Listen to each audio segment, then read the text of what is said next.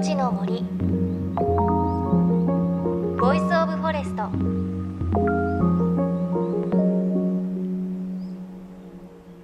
おはようございます。高橋真理恵です。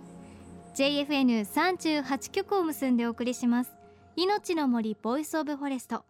この番組は森の頂上プロジェクトをはじめ全国に広がる植林活動や自然保護の取り組みにスポットを当てるプログラムです。各分野の森の賢人たちの声に耳を傾け森と共存する生き方を考えていきます。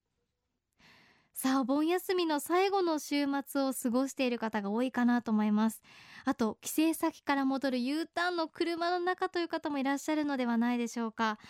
ね帰りの車の中って皆さんそうだと思いますがお父さん頑張って運転してるんですがね家族はもうぐったりしてね 寝てたりしますよね。私もそうでした。よくこの時期伊豆から東京の方に帰ってきたんですけれど、まあ、34時間まあ、混んでたら5時間とかの車もう私本当に伊豆の宿泊先を出て寝て起きたら家だったみたいなあるいは海老名パーキングエリアだったみたいなそんなこと多いですがまだこの時間はきっとね家族の方起きてらっしゃると思うんですがこの後ね寝ちゃってお父さん一人っていう方も多いかもしれません。もう安全運転でお家まで帰ってくださいね。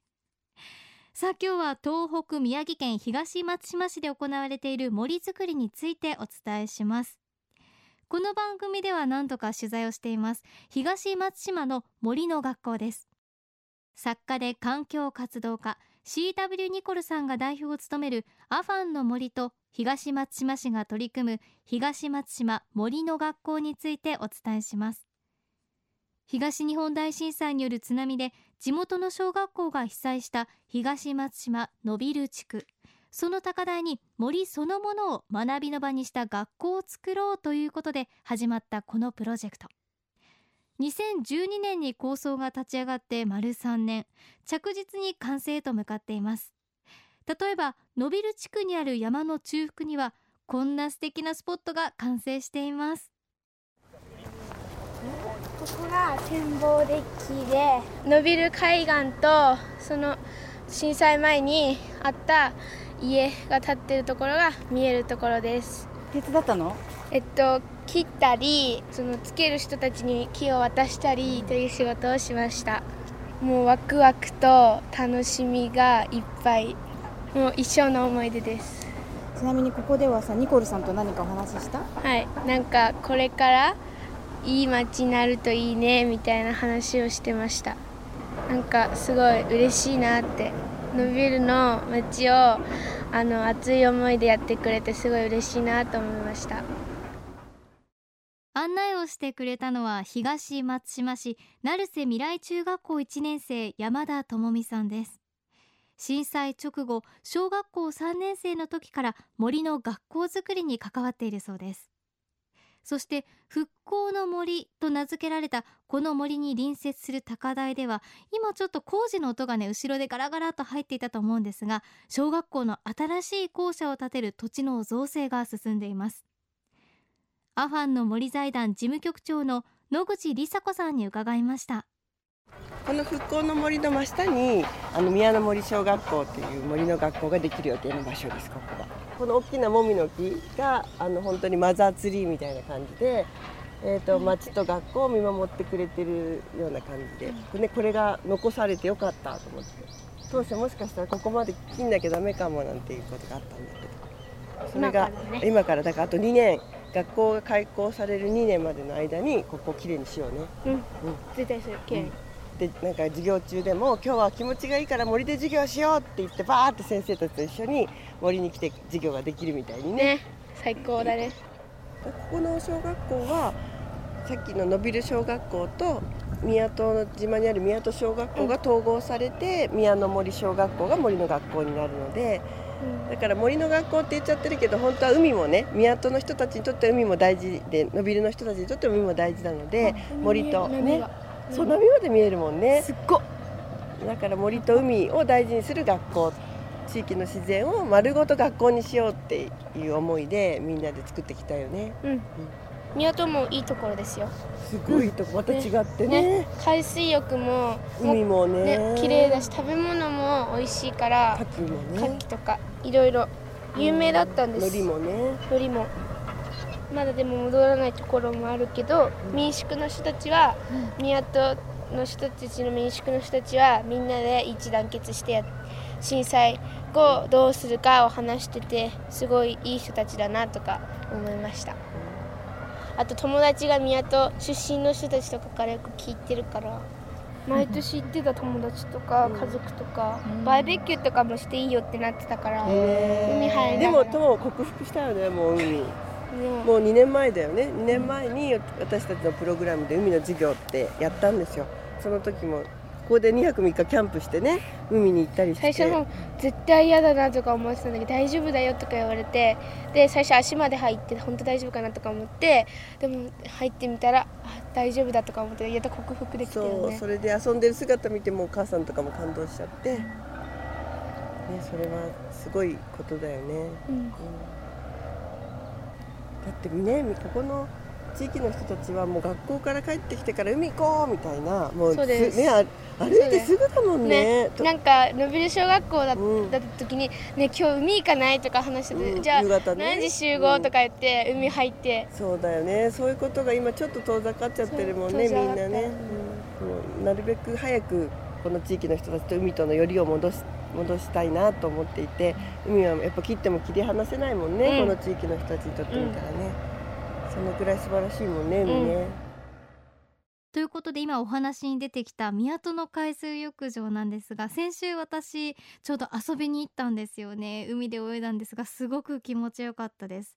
あの海の水もとっても綺麗ですしあと奥にねこう松島の島々も見えてあーこんな景色のところで泳げるの本当贅沢だなと思いました。地元の子供たちもキャッキャキャッキャね遊んでいて子供も安心して遊べるそんな砂浜でした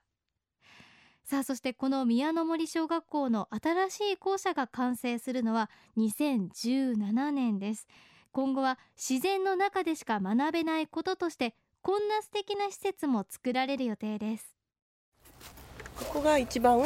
あの森の学校ができた時に近い森のエリアになって私たちはサウンドセルターっていう呼び名にしてるんですけど音を聞く場所。森の音を静かに聞けるような場所をここに作っていろんなね辛い体験も含めてあの森の中でいろんな話ができるっていう場所をね。友もね早く。今の3年生とかだったら森の学校行きたいのにな、さて今サウンドシェルターという言葉が出てきました。でこれまだ完成をしていないので今回は小さな模型を見せていただいたんですが、まあ、イメージとしてはテントを張ってあるのをバッと半分に切ったような形で森の音がね反響する仕組みになっています森の中のいろんな生き物の音あとかすかなささやきを大きな耳の形のシェルターの中でじっくりと聞くことができます。そしてこのサウンドシェルターは震災で辛い体験をした子どもたちがみんなで体験を共有するそんな目的もあるんです。ノベルの人たちはうん。避難所がノベル小学校だったので、ノベル小学校に行って避難しました。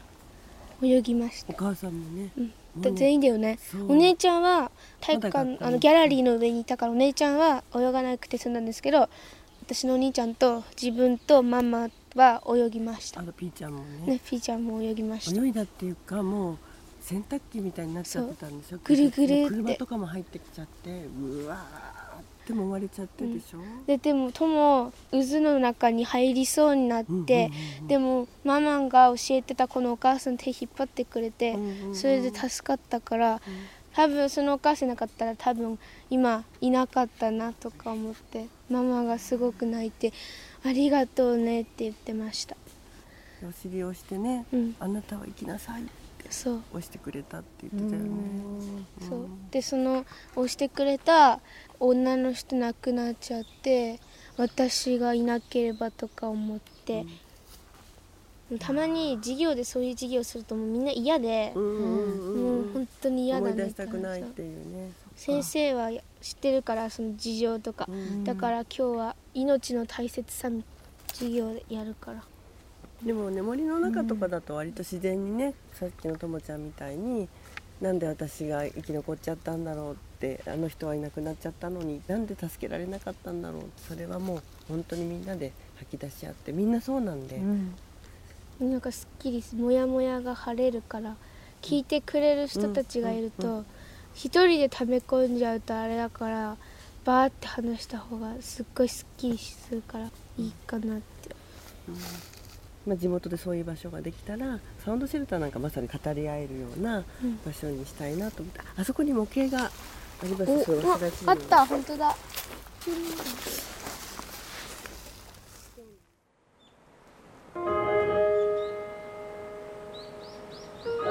命の森。 Voice of Forest 命の森 Voice of Forest。今朝は東松島市の森の学校についてご紹介しました。お話に出てきたサウンドシェルターは CW ニコルさんが若い頃カナダの北の少数民族と一緒に旅をして出会ったものです。じーっと自然の音を聞く楽しみだけでなく焚き火をしながら会話がしやすいそうです。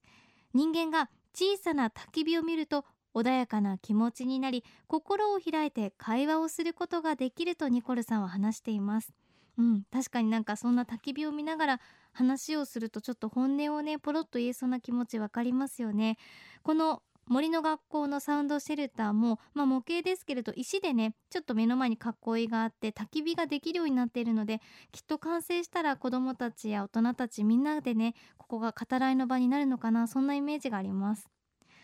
ということで来週もこの東松島の森の学校についてお伝えします。また番組ではあなたの身近な森についてメッセージお待ちしています。メッセージは番組ウェブサイトからお寄せください。命の森 Voice of Forest お相手は高橋まりえでした命の森ボイスオブフォレスト